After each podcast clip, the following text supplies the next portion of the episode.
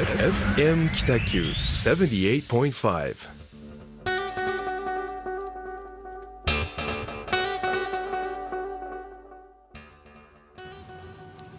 はい始まりましたホワイトスペースグラフィックデザイナーの岡崎智則とえー一級建築士の田村誠一郎がお送りいたしますよろしくお願いいたしよろますしくお願いいたしますさてさて、いしえ1ヶ月前回あのあれですね名画座のオーナーの丸谷さんに出てきてそうですね。はい、はい。出てくださったクリエイティブヒューマンアワードのはい。グランプリ受賞者ですね。はい、もうあっという間ですね。なんか1ヶ月。は毎回思いますけいど。毎回思いますね。1ヶ月本当早いですよあっねという間ですうね、ん。1ヶ月なんかどんな活動をされてましたか田村さん？えーっとですね、はい。なんだろうな、まあ、年度末っていうことと、うん年度はい、あと、まあ、弊社たむたむデザインの決算好きっていうこともあってですねあそうなんですか、うん。うわ。かもう本当バタ狂ってましたね、ええ。何をしてたんだろうな。そもう思い出せないぐらい密な時間をずっと過ごしてました、うん。まあ出張もありましたし、うんうんうん。えーっとそうですね。行政さんの仕事ではあの能形市さんの多世代交流スペースココッチャっていうところが。はいそれはどうい具体的にどういう感じのあれですか？あの商店街の中にですね、子育て支援センターが入ってきたんですけど、うん。えー、とそこに、うん。えーまあ、多世代が交流できるスペースを作ったんですよね。うん。でもうあの僕が本当3年令和2年度からずっと基本設計とか、うん。まあ、そこの運営の仕方とかでずっと関わってきてまして、うん。それの集大成があの今月ちょっと内覧会があったりとかはい、で4月1日にですね、うん。オープニングセレモニーが、おありましてもうあと4日ぐらいですかね。はいそうなんです。私もあのテープカットではさハサミを持つ役をすごい。仰せつかりましたのでまあ行ってきたいなと思います。あとはその豊前市さん隣の豊前う市んで、あのジグザグっていうですねもともとあの印刷会社の倉庫だったところを、はい。まあ、回収して、えーまあ、民泊だったりコワーキングだったりまあ、集会所という名のライブハウスうん。を作ったりとかですね結構大きなプロジェクトだったんですけどはい。それも完成しまして、まあ、春あの竣工お披露目会みたいなのがあったので、まあ、先日あのし出席してきました。なんか僕見ましたよ。なんかインスタかなんかで田村さんが。ああそうストーリーズで。ストーリーズで、とはい、上げてました。アップしてましたね。そそうなんです。ライブハウス付きの集会所というかコうん。ワーキングっていうのはのなかなか全国ではないなと思ってですね。確かに。へうん。えとかあったりですね。あとはあのーそうですね。あ明日明後日かな。はい。中津市の西谷温泉公園っていうこう行政が管理してる温泉公園があるんですけどそこの外交で設計がうち入りまして、うん。あのーまあ、要はキャンプサイトととか、まあ、トレーラートレーラーハウスとかが泊まれる場所を作ったんですけど、まあそれのちょっと完了検査とか結構あの行政系の仕事があ多くて、すね。はい。今月はそれの調整とかでうん。バタ狂ってバタバタしてたんですね。はい、あとは今あの、まあ、北九州小倉でいうとうん。小倉昭和館さんはい。の再建で、はい、まあ実施民間設計。民間ですねそれは完全な民間ですけど、まあ、実施設計を終えて今ちょうど施工会社さんの入札をうん。行っているところです、いいっすね。はい。なんかうん。北九州市から依頼ないんかいみたいな感じですけどね。そうですね。行政ベースでは、うん。まあでもなんでしょうここちゃんと気づいてほしいなって僕よく思うんですけど、はい。その他エリアほ他の他地域でか活動していることをうん。ちゃんと見てほしいなっては思いますよね。うんうんうん。そのなんかねどうせこう税金集めて何かするってなった時に、うん。なんというか、ね、都会の方にお金が流れるんじゃなくて、うんちゃんと地場の人たちが活躍してる人たくさんいるから、うん。そこにちゃんとね予算を出してもらってうん。やってもらいたいなってよく思いますけど、うん。まあなんかそれも今後変わるんでしょうかね。ちょっと分かんないですけどね。そうですね。まあうん北九州市さんからは今ご相談もらってたりとかで、ああるんですか？まあはい。まあ、ゼロではないってえいうところはね、あります、えあのーまあやっぱ北九州市がね拠点ですから、うん。うん。できれば北九州市さんの仕事も、なんですようんねやりつつっていうのは、ねあの行きたいですね、うん。まあい今はですねそうん。の他の市の行政さんの仕事が多いですけど、まあ多いっていうことですね、なるほど。はい、はいいや僕もまさに今全部自治体別のところの仕事ばっかりやってますね。多分ですね、はい結構その独立10年目あううちはそうなんですけど、はいはい。10年とか11年ぐらいになると、一周回って一回なくなるんじゃないかなと思って。なるほど。うん。うん。もうちょっとなんか独立5年目ぐらいの時のうん方が、うんうん。僕も多かったかもしれないですね。そうですよね、だから行政さんも多分独立してすぐで、まあ、実績ゼロじゃないところにお仕事とりあえずやってるんでしょうかね。ん相談案件で、ってみたいな。うん。まあ、落ち着いたらうん。みたいな。そ多分それの繰り返しで次の世代次の世代に行ってるのかなとかまあちょっと想像はしてますけどね。なるほど。いやそっか。なんか単純にうん。衰えてるから指名されなくなったのかなみたい 衰える？ななんかこう岡崎デザインが。老眼になったりとか。何をおっしゃるんですか。それはまあ僕も一緒ですけどね さっき本当食ってたイクラのねあの粒が焦点合わなかったですもんね。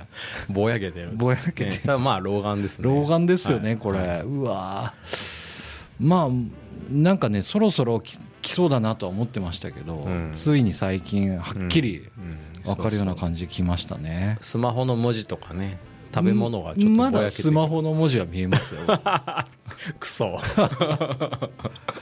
僕は完全にぼやけますけあ本当ですか、はい。なんかパンフレットとか見てすっごいちっちゃい文字もまだギリ見えますね、うんもうねいやちっちゃい字になると全く読む気にならないですよ。ああうん。ちょっと帰ってあの、うん。度の高い老眼鏡見ながらみたいうなわ老眼鏡も今ね3つ持ってますもん、ええそうですか、はうわ老眼鏡買った方がいいのかな。それでピントあったらめちゃくちゃ嫌ですけどね。認めざる。合うんですよそれが合うんですか？いや僕もね老眼鏡なんかかけるかとかね、うん。ずっと思ってましたけど、もうかけたら一瞬で終わりました。便利みたいな。んでこんなに見えるんだと。な悲しいな、うん。まあでも受け入れていくしかないですよね。そうですね。の年齢的なものは。そうそう。もうあのう、ん受け入れながらもね進化していくというところですよ。うん。はい。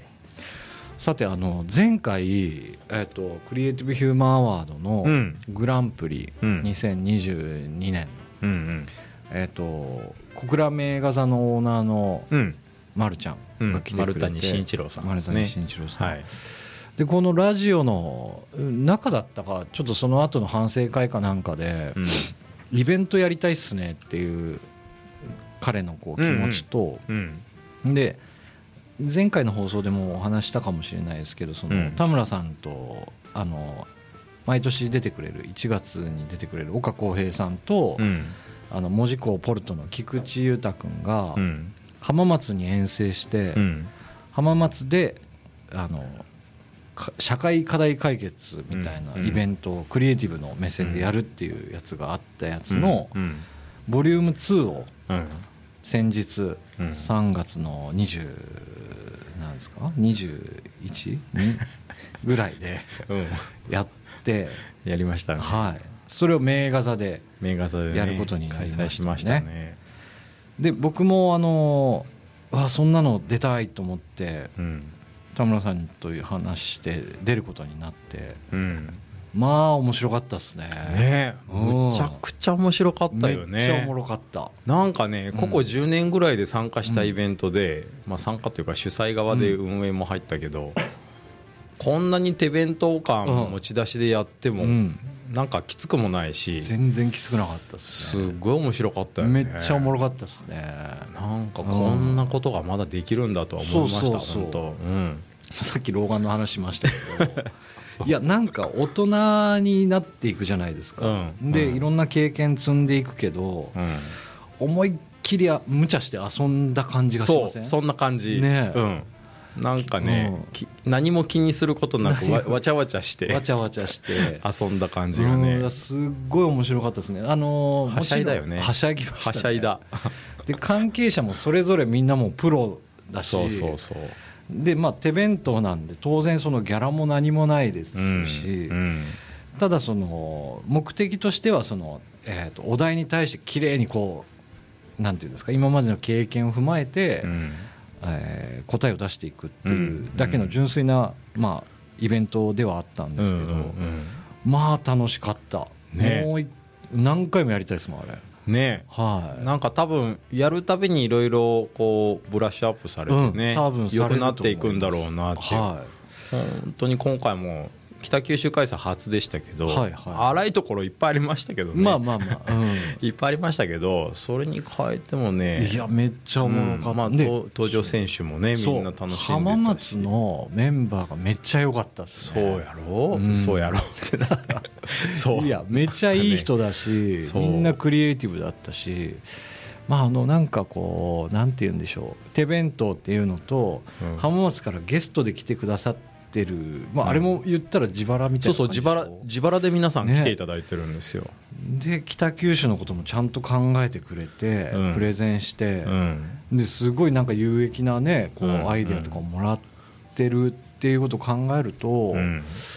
なんかあれちょっとみんな聞きに来た方がいいんじゃなかったの、ね。みたいな感じしましたよね。いやこれはねすごい未来に先駆けてすごくいいイベントが開催できたなっていううん実感はあるよね。ありましたね。なんでしょう。こう自画自賛にはなりますけど、うん、うんいやあれなんか歴史が生まれた瞬間多分生まれる瞬間だと思いまます。ね。うん。実際やってる僕らがそう思いましたもんね。そうですね。うん。なんかあの名画座っていうそのまあ下町というか、うん。なかなかああいうのって全国に4か所ぐらいしかないってうんう聞ん。きましたかね。男性専門のうん。ね。映画館、映画館ですね、うん。まあ、ポルノ映画館ポルノ映画館、うん。っていうその伝統的な場所で,、うん。で照明もねちょっとこう、普通のステージとは違う違うね。ピンク紫みたいな。そうそう。ピンクのね。ピンクの。照明が、はい。ミラーボールとかもあって、ね、ミラーボールもあってでちゃんと踊る舞台のうん。うんねなんというか、うん。まあ、踊れるスペースの中でプレゼンをするっていう、うん。で考えてることは結構行政がしっかり考えるようなそうそう地域課題をちね、うん、テーマにして。やりましたけど、うん。まあねこれ具体的に何が面白かったかっていうなるとちょっとこう触りじゃないですけど、うん。お題？うん。お題がえっ、とまああの選手が5名ずつ、うん北九州5名、うん。えー、と浜松5名で、うん。えっ、と、えーそれぞれその1対1で戦っていくっていうところで、うん。24時間前に、うん。まあ一応実行委員会的なチームはあるんですけどね、うんその北九州側の。うん。でそこでみんなでそのお題出し合って、うん。えー、と1個目がまず黒崎メイトうん。でしたね。うん黒崎メイトを、えー活性化させるためのうん。方法を考えよう、うん。か活用案活をうん。提案せよみたいな提案せよ。ねうん。で、えー、と2つ目が、えー、愛の島でしたね。ですね。うん。まあ人今人口減がね人口減。だから、はい、でお子供さんがもうほぼほぼいないので。ね。で来年度から小学校が休校になるうん。ねっていうお知らせがありましたよねホームページであったりとか。公式で発表されたり、あと3番目が関門人関門人道トンネルで、うん。うん。まあ、世界でも結構、ね、見見ない。稀な稀なね。人人道で、が通れるトンネルそうなんですよ。海底を歩くっていうところの、えーまあ、今ねつ1日の通交通量が1000人行くか行かないかみたいなうん状況なので、うんそこをどうやって活用するかっていうことを考えよう。ん。うで4番目が、えー小倉名画座3回。3階の活用方法ですね。で5番目が、えー、と北九州下関フェニックスうん。の、えーまあ、人気というかですね、まあ、立ち上がったばっかりなので今からだとは思うんですけどうんも、それのあの、まあ、県内一の、あのうん。プロスポーツうん。うん。チームにするっていうね。にはっていうとこでしたけど、うん。田村さん一番最初の黒崎メイトはい、活用案。うん。いや良かったですね。ありがとうございます。うん面白かったうですありがとうございます。まあやっぱり地元なりにね、うんうん。やあの建物どうかせないかんって思いうのはねずっと思いがあるんでうん。割となんだろうなまあ頭の片隅でずっと考えてはいたんですよねまあちょうどいいなと思って、うんうん。まあ、自分なりの解決案をうん。提案プレゼンでねしたんですけど、うんうんあのまあ乾杯しましたね。乾杯というかまあね その負けましたね。うんうん拍手の拍手の数でね。はい。うん。言いますけどまあ僕はね結構田村さんの案いいなと思ってたんですよ、うんうんうんこれ話してもらってもいいですか？ああ全然、はい。あのーまあ黒崎メイトって、うんうんあの3万3000平米あるんですよね売り場面積が。で、まあ、坪数に換算すると1万1000坪でう、ん。うんまあ、例えるとサッカーフィールドあるでしょ、はいはいコート。100メートルかける50何メーターみたいな、あれが5個分なんですよ。むむちゃくちゃ広い。広いな。広いんですよね。であれ解体するのに今100億円って言われてるんですよね。へで、まあ、ましてやそのもう一回新築で同じ規模建てるとしたらうん。200億円以上かかるんですよ、ええ。うん、だからもうどうしようもないんですよね今管理会社さんとしては、うんまあ、管理会社もいなくなったんでどうしようもないんですけど、倒産したんでどうしようもないんですけど、うん。じゃあそれをどう活用するかっていうところで、うんうん。あの僕の案はうん。各フロアとか各ゾーンを北九州市内にある要は100億円企業さん、TOTO さんとか、はいはい。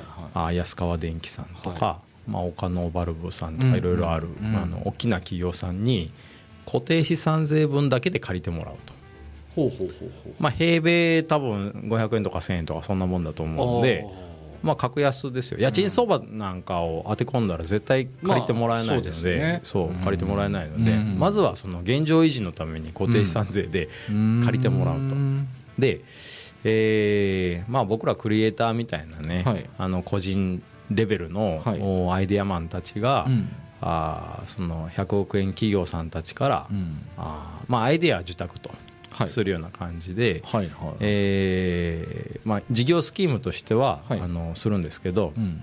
ただそのじゃあ100億円企業さんたちがそこに何を作るかっていうのは、うん多分ねショールームとか、はいはあーなんかサテライトオフィスみたいなの作ってうん。もしょうがないんですよ、いうん。もうすでにあるから。うんうん。いらないありますよね。そうあるんですよ。うんとうとうとで、うん、ああいった大企業さんたちのうん。何が一番欲しいかっていうと、はい。やっぱソーシャルグッドなブランディングを今すごく求められてて、はいはいはいどれだけ地域貢献してるかとか、あの地球環境に対してうん。どう自分たちの企業がこうあのコミットしてるかっていうところをすごく欲しがってるんですよね。なるほど。でやっぱりそれっていうのはあの企業としてもはい。これこれだけ地域貢献してるあの、うん。地球に対して優しいことしてるっていうブランディングにもなるし、うん。うん。まあ、それのはけ口として黒崎メイトを持っていくと、うん。で、まあ、僕はあのハード面で考えたのははい。あのスケルトンパーク化計画って言って、はいはいはい。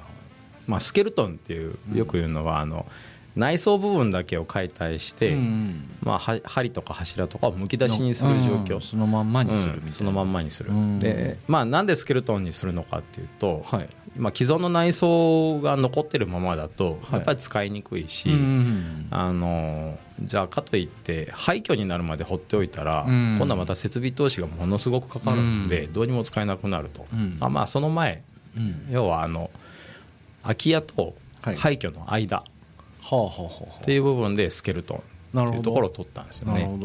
でまあ僕らデザイナーとかうん。クリエイターたちってあの要はキャンバス時にはい。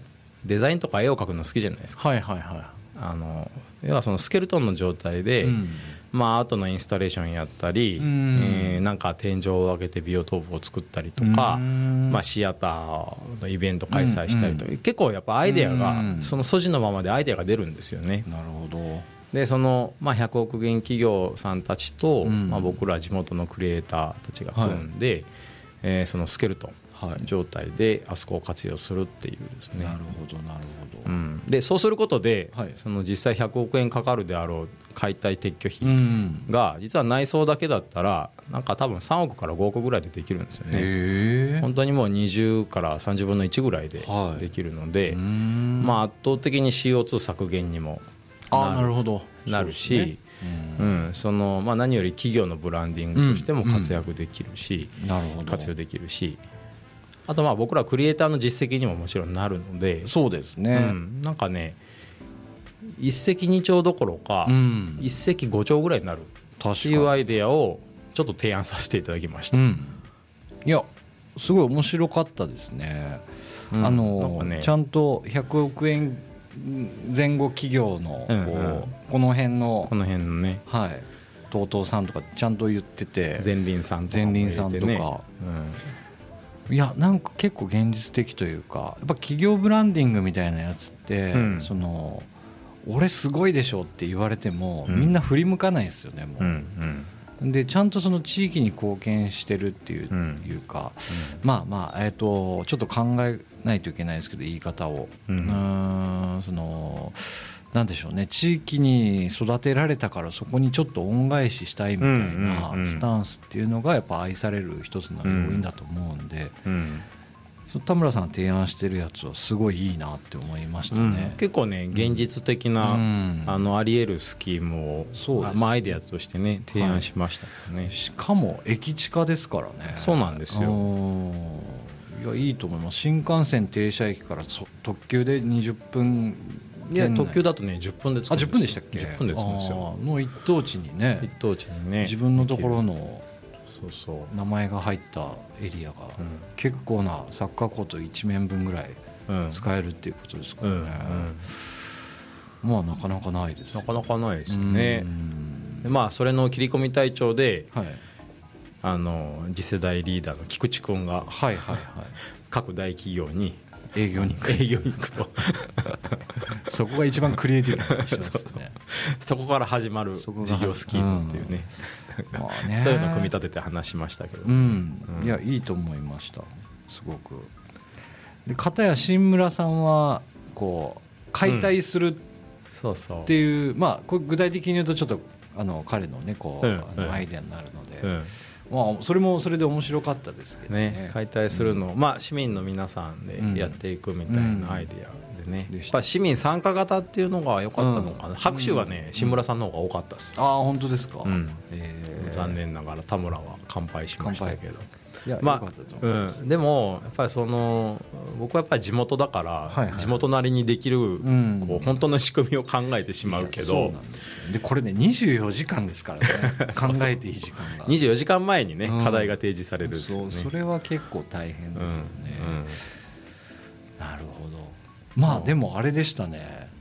司会の斉藤さんがめちゃくちゃ良かったです、ね、いやー面白かったな MVP なんじゃない白シャツに黒の蝶ネクタイつけてね。笛。本当にレフリーっすよ。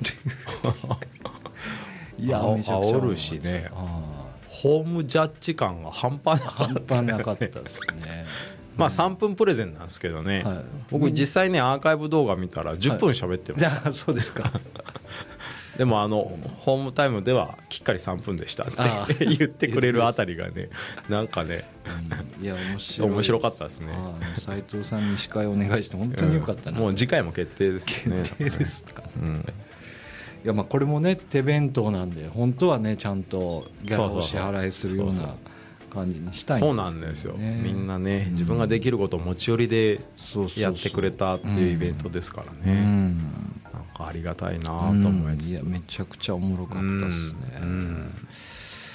なんか僕はですね、うん。えっと、えー関門人道トンネルうんうん。のうん。活用方法うん。を考えようみたいなうん。やつだったんですけど、うんまあ、これももうあの自分のアイデアというか、まあ、僕がそもそも文字工の人間だったんで、うん。ああ来たと思って、うんうんで人道ってどうやって使ってたかなと思って考えたら、うん。まあ、下関に渡るために使ったのって多分生涯34回ぐらい。うん。ももうちょいかもしれないですけあど歩いたことあるんですか？あもちろんです。何回もあるんですけど、うん。ただ、えーとね、中学の時の,、うんあのバスケ部だったんですけど、うんうん。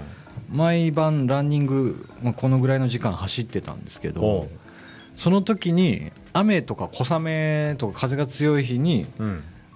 そこの関門神道トンネルに行ってうん。ち地下、えー、と60メーターのエレベーターに乗って友達とトンネルをダッシュするっていうのを34回往復するみたいなのをやってたんですよ。へで結構多分そういう使い方してる人多いと思うんですよね。え時間帯は分かんないですけどまあ昼行ってもランニングしてる人いるしまあ毎日毎朝そこを通勤でうん。下関から門司まで来てる歩いてくるみたいな人多分分かんないけどほぼいないと思うんですよね。うん学生も。うんで、えー、と一応調べると、うん。まあその1日1000人ぐらいのうん。移動延べか、ううんん分かんないですけど。うん。で、えー、と人道トンネル自体はうん。一応その車道が上についてる大きなうん。関門トンネルがですね、うん。あのフグが絵がの絵が描いてある関門トンネルのうん。車道がまあ柱というか関門橋と関門トンネルっていう2つの大きな、えー本州をつなぐものがあるんですけど、それ車で通行中にうん。万が一その何か事故が起きて止まったりとか、うん。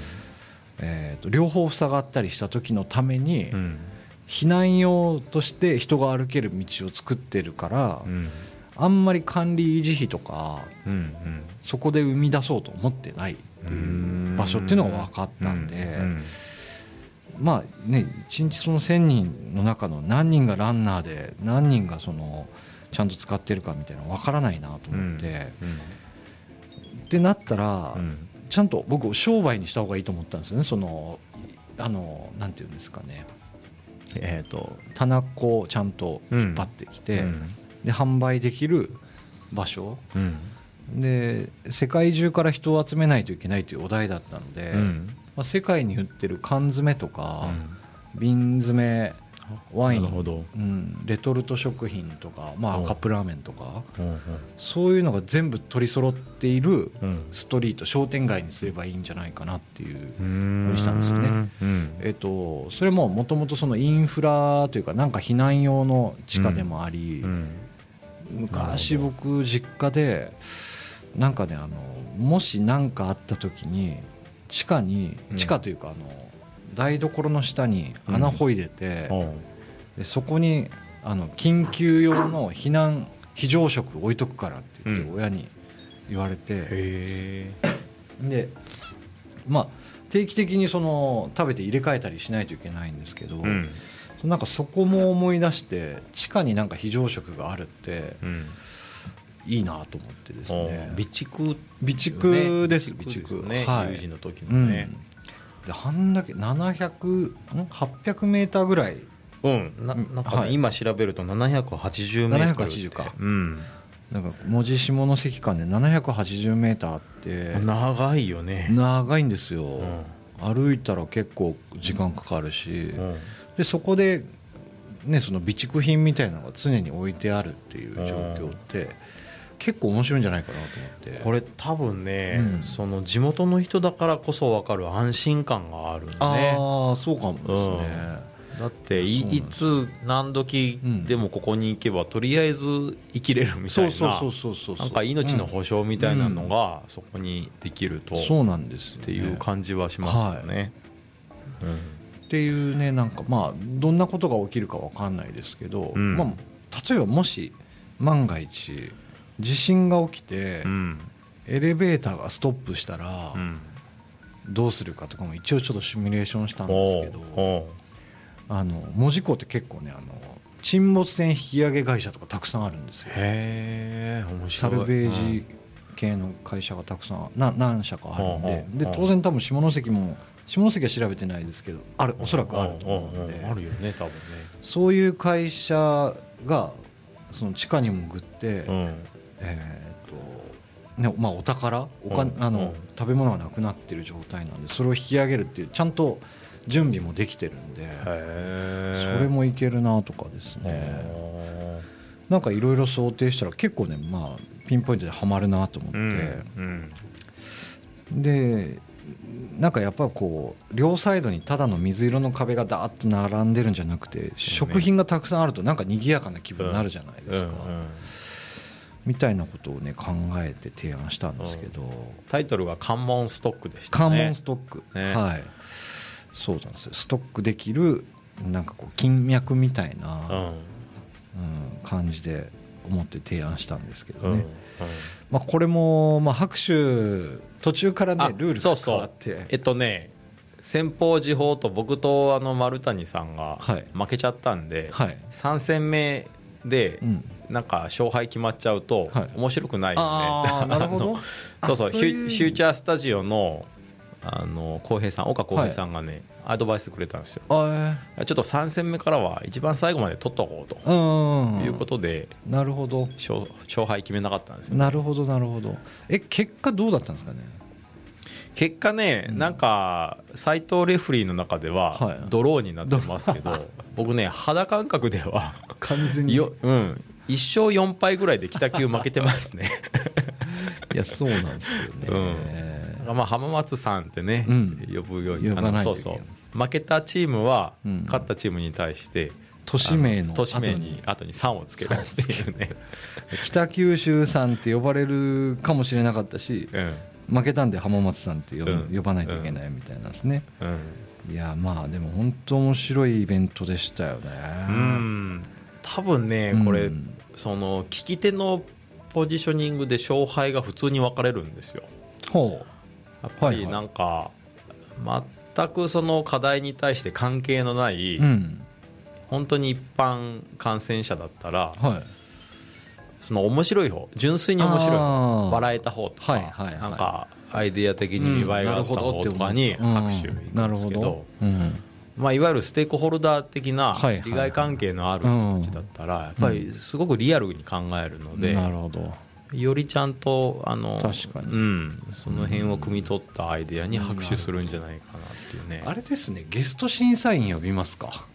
ああそうですね、ううん。んなんかお互いになんかこう公平なジャッジをしてくれる、うんうん。うん。まあそれが誰なのか分かりませんけど。分からないですけどね、うん。でもなんか市議会議員とかでいいんじゃないですか、あ地元だけにね。地元のはい。うんそれはありかもですね。うん。